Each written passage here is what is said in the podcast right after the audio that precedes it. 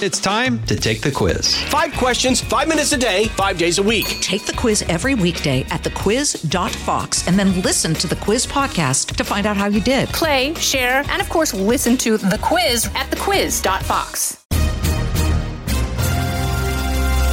Sunday, July 10th, 2022.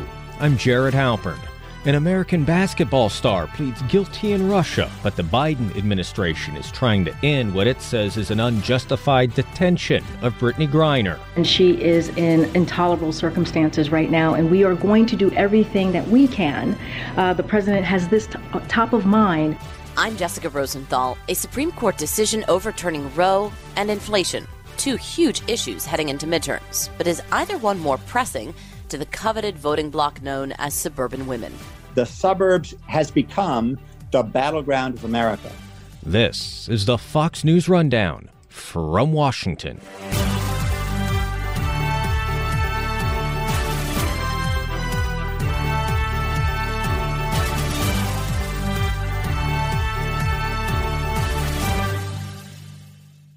Hey, folks, it's your man, Keyshawn Johnson, here to talk about Angie formerly known as Angie's List, your go to home services. Marketplace for getting all your jobs done well. Now you might be wondering, what exactly is Angie?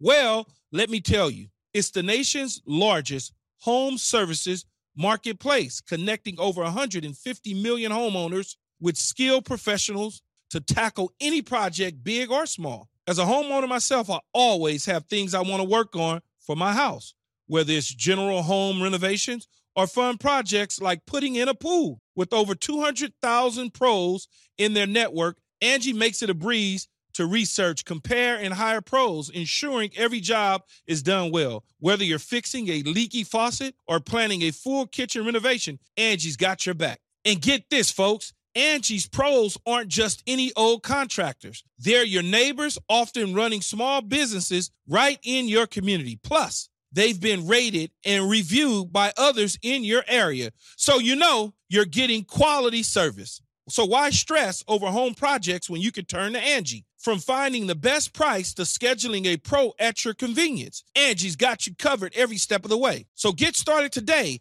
at Angie.com. That's Angie.com or download the app today to get started on getting all your jobs done. That's Angie, your trusted ally in home services. For months, Americans have been warned to leave Russia by the State Department, but some can't leave because they've been detained, jailed by Moscow courts. WNBA star Brittney Griner is one of those cases. Her detention has become a top focus for President Biden after receiving a letter from Griner and speaking on the phone with the Phoenix Mercury player's wife. We believe that the Russian Federation is holding, uh, is wrongfully, has wrongfully detained Brittney Griner, and she is in intolerable circumstances right now. And we are going to do everything that we can. Uh, the president has this uh, top of mind. Press Secretary Karine Jean Pierre says the administration is also working to free another American, Paul Whelan, who has been accused by Russia of espionage. Both cases are highlighting the vulnerability Americans have faced in places like Russia as diplomatic relations are strained. Fox News correspondent Lucas Tomlinson is in Lviv, Ukraine, following this story and the ongoing war he shares his reporting on both. Well, first of all, when there's a 99% conviction rate in Russia, it doesn't really leave you a lot of choice if you're a defendant sitting in a Russian courtroom. Mm. Uh, she really had no choice to than to plead guilty. Uh, she was uh, detained at the airport coming back. She played for a Russian uh, women's basketball team in the off season. Of course, she's a WNBA star, two-time Olympic gold medalist. She was on her way back to Russia uh, on February 17th, it's notable that it was before the Russia's full-scale invasion mm-hmm. of Ukraine. Though uh, after was, the the troop buildup, after sort of in correct. that time where the United States, the Biden administration was warning this could happen. Correct, correct. Yeah. Uh, officials say it might not have been the best time to be for any American citizen, let alone uh, an American women's basketball star, to be going into Russia. In fact, the State Department, as you point out, for weeks had been calling on Americans to leave Russia, not to go mm-hmm. into Russia. Uh, but it is notable that she arrived before Russia launched this full scale invasion.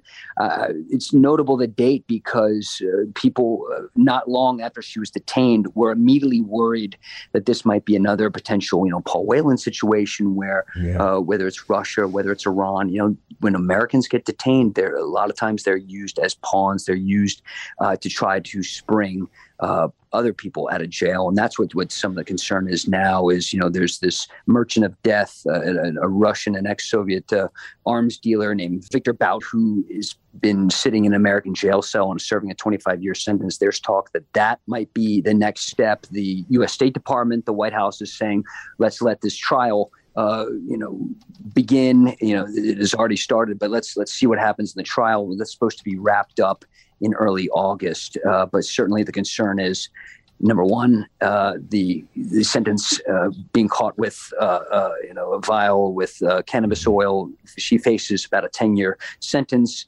Uh, the concern is, of course, that, that she'll be, have to do uh, some time because of that. She's already been detained, of course, since February. That's you know uh, over four months ago, and uh, certainly complicates things uh, for Biden administration with a lot on its plate. Well, you mentioned the uh, potential prisoner swap, and, we saw that happen a few months ago with Trevor Reed, who was uh, a, mm-hmm. former U.S. Marine who had been uh, detained in Russia um, for a couple of years, um, and he was sent back uh, with a Russian who had been held in American prison back to Russia.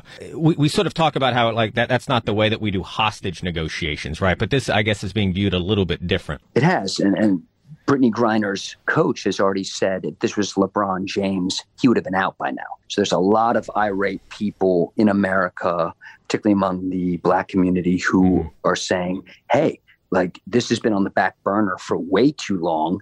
Uh, and typically, uh, with these kind of hostage uh, detainee situations things usually are quiet in the beginning because there's hopeful you know families yeah, the idea is like maybe if you don't give it as much publicity it's exactly. easier to kind of negotiate yeah work behind the scenes there's no question but you know of course you saw uh, this, this strongly worded letter from, from the family. President mm-hmm. Biden this week talked to uh, Ms. Griner's wife, mm-hmm. and you know th- is certainly getting a lot more publicity. And then certainly, as you know, we look at this this conflict in Ukraine. Certainly, uh, Brittney Griner just appears to be uh, another pawn in this game. And it, you brought up another name, Paul Whelan. His family is now saying, "Listen, how come he's not getting the same? He's been in Russia longer. He's been detained in Russia longer." Um, he mm-hmm. again mm-hmm. is, is uh, former military, somebody who is facing charges that the U.S. says are completely unjustified. How do you kind of then, you know, is there a priority list? How, how, does the U.S. and the administration kind of do you deal with them sort of together? Are they one issue? Are they separate issues? Well, certainly Whelan's family wants this to be one issue because yeah. after President Biden spoke to Brittney Griner's wife, they were saying, "Hey, where's our phone call? Where, where's right. you know, you know, our son?" And, and so, uh, you know, of course, uh, Paul Whelan is serving a much more serious uh, charge. You know, he's serving a 16 year sentence for espionage. For an espionage. That's certainly, for an espionage, that's certainly bigger than a simple uh, drug possession charge uh, in terms of uh, Ms. Griner's case, where it was, uh, you know, cannabis oil.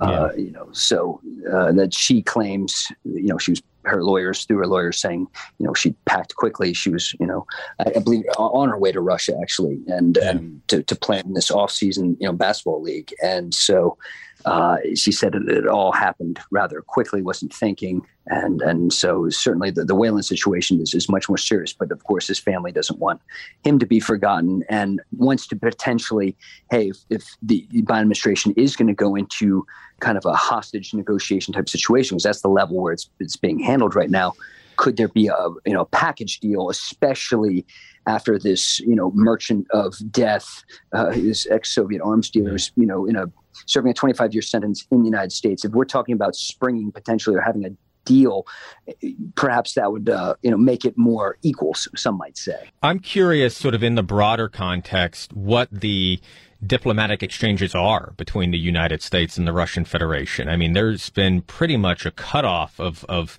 formal diplomatic ties uh, since the invasion of Ukraine. Uh, so, uh, you know, how does this work? Does this reach to the level of the Secretary of State and, and Sergei Lavrov, the foreign minister of Russia? Does this work sort of at a third party country that kind of handles it like we have with Iran? What, what are the diplomatic ties right now between the U.S. and Russia? Well, the U.S. maintains an embassy in Moscow. So, unlike uh, you know talks with the Iranians, where the U.S. does not maintain diplomatic mm-hmm. relations with Iran, there is no U.S. embassy in Iran. Of course, abandoned years ago.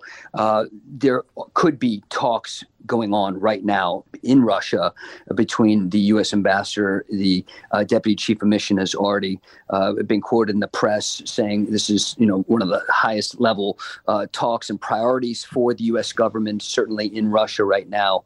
Uh, so, so talks are happening. Of course, when you mention uh, Secretary of State Blinken and Sergei Lavrov, they're both together in, in, Bali at the at the G20 right now. Mm. The 20 richest nations yeah. in uh, the world are meeting right now. So the potential for some kind of pull aside or diplomatic notes to be exchanged, that could definitely be happening.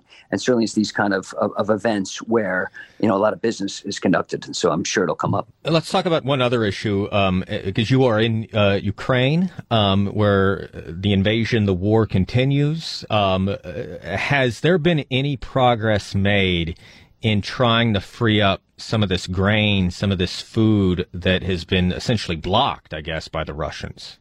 Sure. Well, you know, Ukrainians you speak to here are wondering where's the U.S. Navy, where's NATO.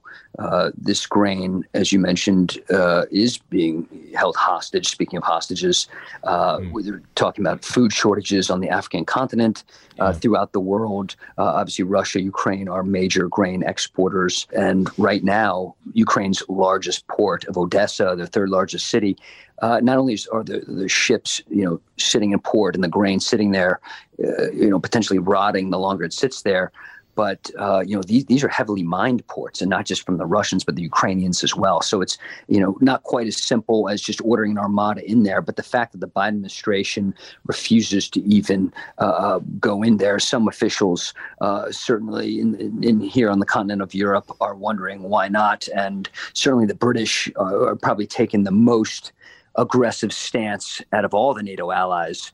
Uh, you know, Boris Johnson is one of the few NATO leaders who talks openly about not just defeating the Russians, but rolling back their gains in Ukraine to kick them out of Crimea, mm-hmm. kick them out of Donbass. You just don't hear that language in Washington. You don't hear it from the White House. Uh, the talk among uh, G7 leaders recently in the Bavarian Alps was the support will continue. You hear a lot more about support, not as much about Russia being defeated you know, and to that point, is one of the concerns as it relates to kind of that naval engagement that, that it is similar to a no fly in the sense that once you do that, it has to be enforced, and then you sort of have increased the, the, the calculation that there could be a direct exchange between U.S. forces and Russian forces? There's no question, Jared, that's a sensitive subject. It's not as easy as just showing up in the Bosphorus, going into the Black yeah. Sea with a, I mean, because you have to NATO enforce the blockade, right? Of course, but also no, any kind of potential mission like that would be coordinated long in advance, not just with a NATO ally like Turkey, because you're not crossing the Bosphorus without permission, uh, yeah. not against the Montreux Convention and diplomatic speak. But there's no question that U.S. diplomats in Moscow would have to meet their Russian counterparts and be very explicit and say, this is what we have planned, this is what's going to happen. We will not open fire. You don't open fire at us. Eh, but officials say, of course, this is very complicated, and there's a lot yeah. of nervous allies that don't want to go that far. In fact, in the Pentagon, uh, you know, weeks ago, this subject came up at a press briefing, and uh, it was dismissed quickly by the Secretary of Defense and the Chairman of the Joint Chiefs of Staff. Finally, since you are in um, Western uh, Ukraine, and I know much of the, the war has sort of moved to the east, but but what is life like in Lviv? What is life like now um, in Ukraine? Uh, what four or five months into this? Well, certainly when you're in the western part of Ukraine, you certainly don't feel like it's a, it's a nation at war. You, you do pass uh, you know, sandbag checkpoints. Mm-hmm. Some of them aren't manned as much as they were when I was here four months ago. But you certainly get a sense talking to people, just being on the street, asking people where they're from, how they get here. And I spoke to one young man who fled Kharkiv. He's a computer, computer programmer. Uh, he fled he's here. He says he's still scared. He says that whenever he hears a loud bang, boom, any kind of construction equipment, he immediately thinks about being shelled by the Russians. Mm. So uh, there's certainly no escaping the war. Uh, there are still trains that are bringing evacuees from the eastern part of the country. And, and, what's very sobering, Jared, is make no mistakes, the Russians appear to be winning in the east. Today, they control 20% of Ukraine. That's more than they controlled at the onset of the invasion. So while the Ukrainian forces uh, defeated a Russian onslaught and assault from the north through Belarus to protect the capital. And the Ukrainian army is standing strong, fighting hard. The president, uh, of course, is standing strong. You hear his messages frequently on social media and to his country. Uh, make no mistake, uh, the East is, is a long slog. It's an artillery battle.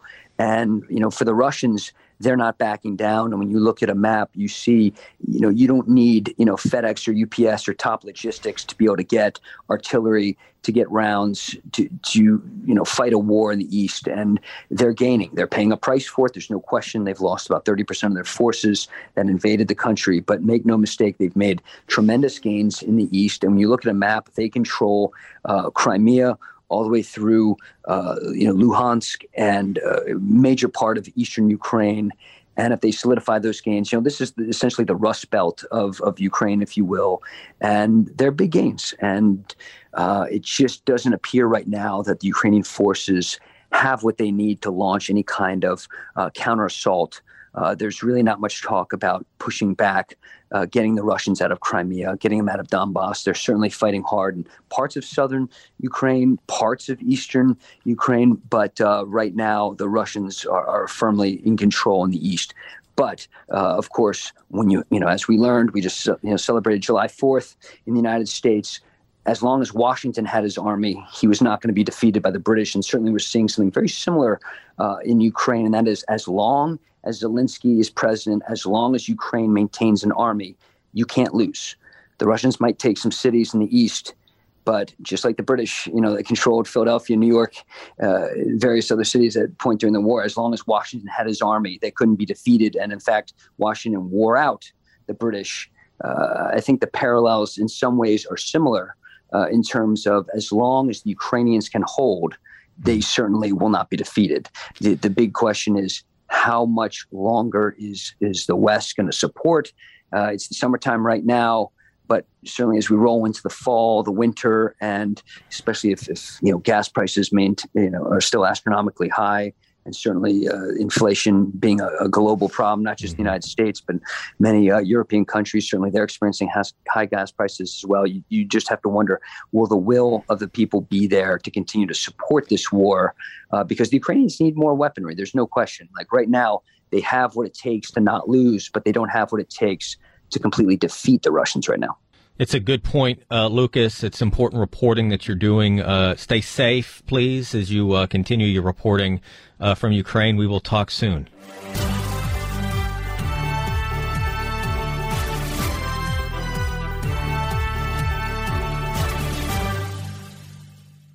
After each election, we look to see which candidates in which party did well or not so well, in which group. And some candidates, even those who don't trust the polls, reach out to those groups before Election Day. So, can I ask you to do me a favor? Suburban women, will you please like me? Remember? Please. That was President Trump just three weeks before the 2020 election at a rally in Pennsylvania. Suburban women, a smaller subset of the coveted suburban voter, they're so valued, namely because, according to analysts and pollsters, many of them are also considered swing voters. They went Republican in 2014, Republican by a hair in 2016, and then shifted to Democrats in 2018 and 2020. The suburbs then may well be their own bellwether, and some Republicans think the burbs are shifting back to them. People will remember that in 1996 we had soccer moms, 2004 we had security moms. Now you say we have school board moms. How big is this voting constituency and how mad are they? Uh, I think it's enormous. Uh, and I think, again, just like the Democrats missed the rise of Trump, they are missing uh, the groundswell that's happening, the grassroots groundswell that's happening among these school board moms. That was Fox News anchor John Roberts talking to columnist and former speechwriter for President George W. Bush, Marc Thiessen, last fall. But even as suburban voters, like many others, are frustrated by education issues and, of course, inflation, many of those suburban women are also motivated by the Supreme Court's decision to overturn the right to an abortion. A Marist poll conducted after the ruling found 74% of women who live in suburbs or smaller cities said they were more likely to vote now in midterms, making them more motivated than other voters by 12 points with roughly two out of three saying they oppose the court's decision. This is America in 2022. Arnon Mishkin is director of the Fox News Decision Desk. Which is that we have migrated to live with people who think like us, who spend money like us, and who vote like us and agree with us. And we don't live near people who disagree with us, who will debate with, or, or, or whatnot. And that is true um, in rural America, it's true in urban America, and it's particularly true in suburban America. And so, yes, there are slightly more red suburbs that are more Republican, and there's slightly more um, blue uh, suburbs that are Democratic. But in essence, the, the suburbs is has become the battleground of America. And I know that that Mitch McConnell, um, when he was talking about why it was in the Republicans' interest to make a deal on guns with the Democrats, he said, you know, Republicans do really, really well in rural America and small town America. We own those areas. Um, they are Republican areas. The Democrats own the urban areas. Um, and the, the, what we need to do and what, where, where we've been weak in both 2018 and 2020, 2020 um, was in the suburbs. And so they needed to figure out a way to shore up support amongst uh, independent voters in, in the suburban areas. And um, you know, the mental picture of a suburban uh, home is is one where one or both parents commute to work in an urban area. Um, although during COVID, one or mo- both parents fight over the internet in the in the home as to who gets to do their Zoom meetings. Um, they drive their kids to school if the school is open, and they drive their sk- kids to soccer or um, ballet school or, or whatnot uh, in the afternoon. Um, and and they think about things slightly differently than um, uh, rural America and urban America because they think much more clearly um, because it's much more the, the life of sort of what is the, the economic impact of the family, what's the social impact of, of many regulations and the like. And I think they're less um, divided based on things like urban, uh, but on gun gun issues um, which I think is a very clear dividing line between rural America, where guns are seen as, as a way of life and an essential tool um, uh, for every, anything from self defense to hunting, and urban America, where guns are seen as sort of a threat.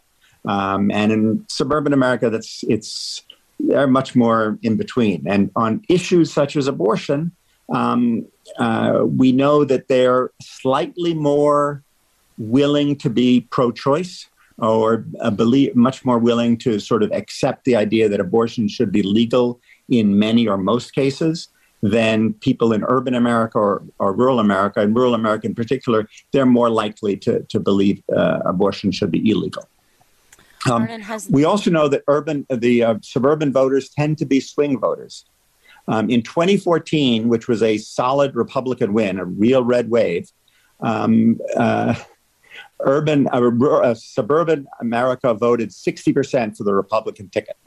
And in um, uh, in um, 2018, which was a blue wave, the, the Trump uh, midterm election, um, uh, suburban America voted 60% for the Democrats. So a, a basically almost a 20 point swing. And amongst women, and both women and men swung by like roughly 10 or 20 points. Um, it, so it was a huge swing in their votes um, from red to blue, much greater swing than most other parts of the country. That's where the districts turned over um, from blue to red in the case of 2014 and back from red to blue in the case of 2018. In 2020, um, a lot of those areas, the Republicans did really, really well. And if you look, you know, sort of cut the data underneath, the Republicans did really, really well because a lot of voters sort of didn't like the Democratic program, but they also didn't like Donald Trump. And so, in many districts that Trump lost, the Democrats lost the district, even though they um, uh, Biden may have carried the district, but the Democratic House candidate uh, lost the district. So those are areas that are, are, really the sort of areas that are up for grabs in, in November. Arnon, when somebody like you is trying to figure out who is a suburban voter and how they voted, you're literally at, at counties. You're you're looking at actual geographic locations. We're looking at geographic locations, and another thing that we do in our poll, which is we ask people where do you live, because in a lot of counties um, I, that are defined by the Census Bureau as suburban counties, if you drive through them, one part of it is a uh, a real urban area, one part of it is a suburban area, and and a, a, a large part of it could be considered rural. Um, I mean, Westchester County in, in uh, north of New York City um, is a district which has some real urban areas. Um, it also has some areas of suburbs, single family homes, and the like. And it even has some areas, the very wealthy parts, that you'd have to ca- characterize as, as uh, rural. Um, similarly, Maricopa County, which I think is characterized as an urban area. If you drive through it, a large part of it is suburban, and a, a huge portion is really rural America. Yes. Uh, so one of the things we do is we just ask people, where do you live?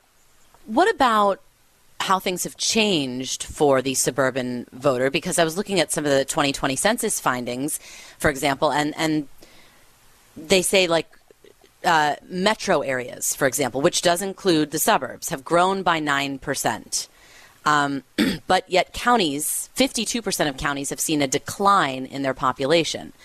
Um, when we talk about the race of the suburbs, uh, what, what sort of uh, the suburbs are made up of, um, the census tells us in 2020 that the white population has declined by 8.6%, and those who identify as multiracial went from 9 million in 2010 to nearly 34 million people in 2020. When you sort of consider what is a suburban voter, is it more diverse now? Are there fewer suburban voters than 10 years ago? Um, I think there are more suburban voters. I mean, uh, keep in mind, um, I think in the last census, 55%, and that was a growth, of people lived in what we call suburban areas. 55% of America lived in the suburbs. Um, I think the numbers by the time of the 2030 census could easily be up to 60%, given current mm-hmm. trends. Um, and I think that, that what you're seeing is as um, minority groups get more affluent, as mixed um, mixed families get more affluent, um, they tend to move from urban areas to suburban areas. Um, and I think that that what you're seeing is the sort of continued importance of the suburban area to to what America is. Um, and the reason so many counties have been losing population is because um, you know the vast bulk of the country on a square acreage perspective or square mileage perspective is rural. Um, and right. those are the areas that are declining, but they have a lot of a lot of counties in those areas, and so those are the counties that are declining in population. Um, you know, we'll find out what the impact of the growth of broadband is going to be. Oh, interesting. Um, you, you kind of already referenced it, but are these voters, like you said, these are more independent voters? So, right, we're calling them, we're labeling them suburban voters rather than working class or urban or rural or even evangelical. Are, are suburban voters fueled by family issues because they're raising children and sort of pocketbook issues, like what they can afford for this family? I, I think absolutely. I think that, that, that the suburban voter is um, they are the voters who, first of all, they drive more than urban voters. So they're seeing the cost of gas at the pump. Um, mm. They um, probably shop less frequently, but with larger, um, but get a carload full. and so they're noticing the impact um, of, of, of inflation at the grocery bill. Um, but also they they will wrestle with you know issues, social issues, um, particularly the uh, issue I think of abortion, um, which may or may not become be a very important issue in November. We don't yet know. Um, we have seen some indications that um, that the court decision in Dobbs and the um, overturning of Roe versus Wade is sort of energizing Democratic voters right now. Um, so and, we and, know that there what was. about is it energizing? Arnon, is it energizing female voters? Uh, I haven't seen data, but I would imagine you will see that there will be some energizing of that. I think that you know one of the realities of American politics since Roe is that voters who were pro-choice felt that their position was basically safe um, that that abortion was going to be legal in most cases, and therefore they were going to choose. They chose their candidates based on other issues, and voters who were more pro-life, um, who were who were opposed to the Roe versus Wade decision, thought they that that that was the reason they went to the polls. They wanted to vote for candidates, particularly Senate candidates, who would um, uh, confirm judges that were opposed to Roe or be willing to overturn Roe and they were, were voting for state and local um, officials who would pursue laws that um, would make abortion harder harder to, to, to have and make you know make it more illegal in most cases in many cases. And what the, the battlefield during the Roe era was on things like late term abortion and should we should we make late term abortion, which tends to have a really ugly medical procedure. I'm not a doctor, but a pretty ugly medical procedure, making those things illegal. That um, that the the battle was fought on that territory, and and that territory, by the way, is favorable to the pro life side because then you know when you ask people about abortion. Nobody is purely pro-choice, and very few people are purely pro-choice up to the point of um, birth, and very few people are pro are totally pro-life from the point of conception. Um, that's that's a minority view. Most people have a much more complicated view, and and so and when you look at the polling, if you ask about late term abortions, that's really unpopular, making that illegal is really popular. If you ask about abortions in the first trimester, that's something that's much more uh, accepted by the population. Um, many more people think that should be legal in that, in that case. And, and so I think one of the impacts of the Dobbs decision is now the battlefield is not going to be on should late term abortions be illegal, but what about first term abortions? And in that, uh, the Republicans have a bigger challenge, or the pro life side have a bigger challenge because um, that's where many Americans, I'd say a majority of Americans, according to every polling I've seen, thinks that those abortions are okay. Um, and so if the battlefield is there, that's gonna that that'll pose a challenge. On the other hand, if people are spending 70 bucks to uh, fill up their tank uh, the day before election day, that's not good for the Democrats. We heard a lot about suburban voters when Glenn Youngkin won uh, as uh, governor of Virginia, the Republican. Uh, I think mostly because Northern Virginia is the D.C. suburbs.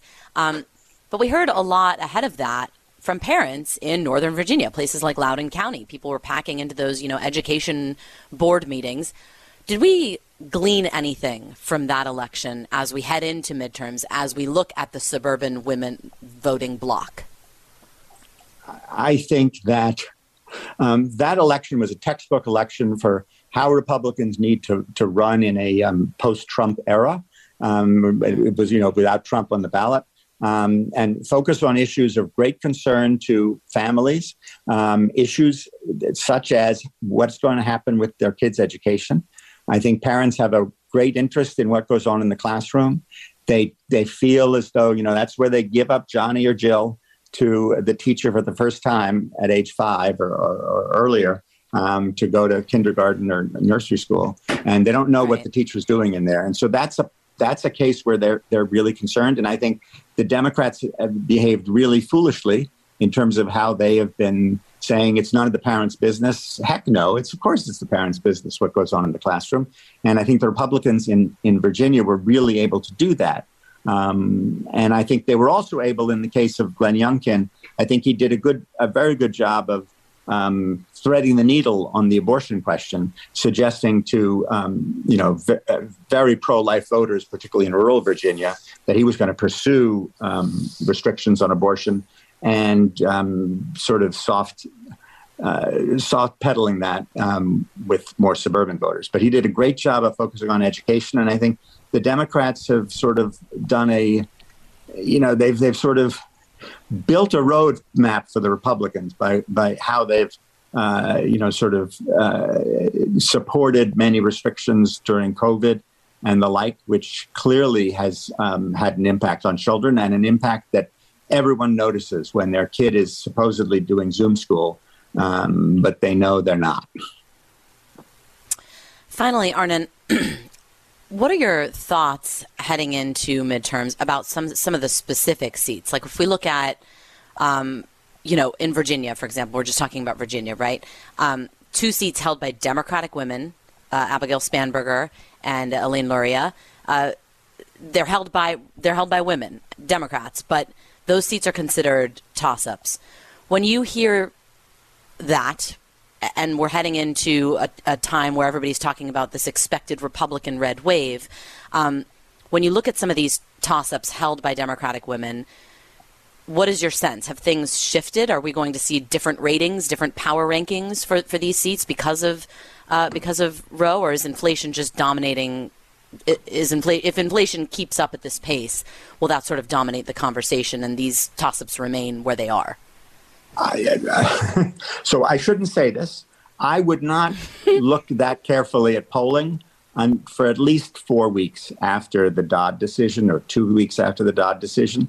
Um, I think the, the immediate impact of Dobbs was to energize Democrats, energize the pro choice group, but some of that's going to decline over time as the decision, uh, you know, get as people start living with the decision and realize whether or not they live in in, in a state where abortion is going to get harder to, come by or isn't going to change, and and so it, that the initial anger may uh, abate a bit. Um, and so I wouldn't look at the polling that's going on instantly. I would say that the initial signs are that there was a, a considerable um, uh, anger that, that came up amongst the Democratic voter, which, which you saw across the country. You saw it in the polling. You saw it in, in, a, in a race that we know is going to be won by the Republicans. We know as well as we can, um, which is uh, Nebraska 1. Uh, that we had a special election uh, about two weeks ago, and um, the Republican candidate won by six points, but that's a district Trump carried by 11 points. And if oh. if if Republicans do five points worse than they're supposed to do across the nation, that is not good for the Republicans. I think that's probably not going to stay as stable. Um, it's not the anger is going to dissipate a bit. Um, and we're going to have to see, and we're going to have to see as we get closer to November uh, how this shakes out. The other thing we're going to have to see is what's going to be the impact. What is going to happen with inflation? If inflation continues as, as it's been continuing, nothing the Democrats say is going to matter. Um, if someone just spent 70 bucks filling their tank um, on Monday, they're not voting Republican. I mean, they're not voting Democrat on Tuesday. Um, if they spent $300 um, getting a, ba- a, week's groceries, they're not voting uh, that way. They're not voting going to vote for the Democrats. That's going to dictate their vote. On the other hand, you know, there's some signs that inflation may be uh, changing. Um, we don't know. Um, but as of now, inflation is a really big issue. It's sort of been eclipsed a bit because of the, the focus on the, the Dobbs decision. Um, but, uh, you know, time will tell. Arnon Mishkin, thank you so much for your time. Thank you very much for having me.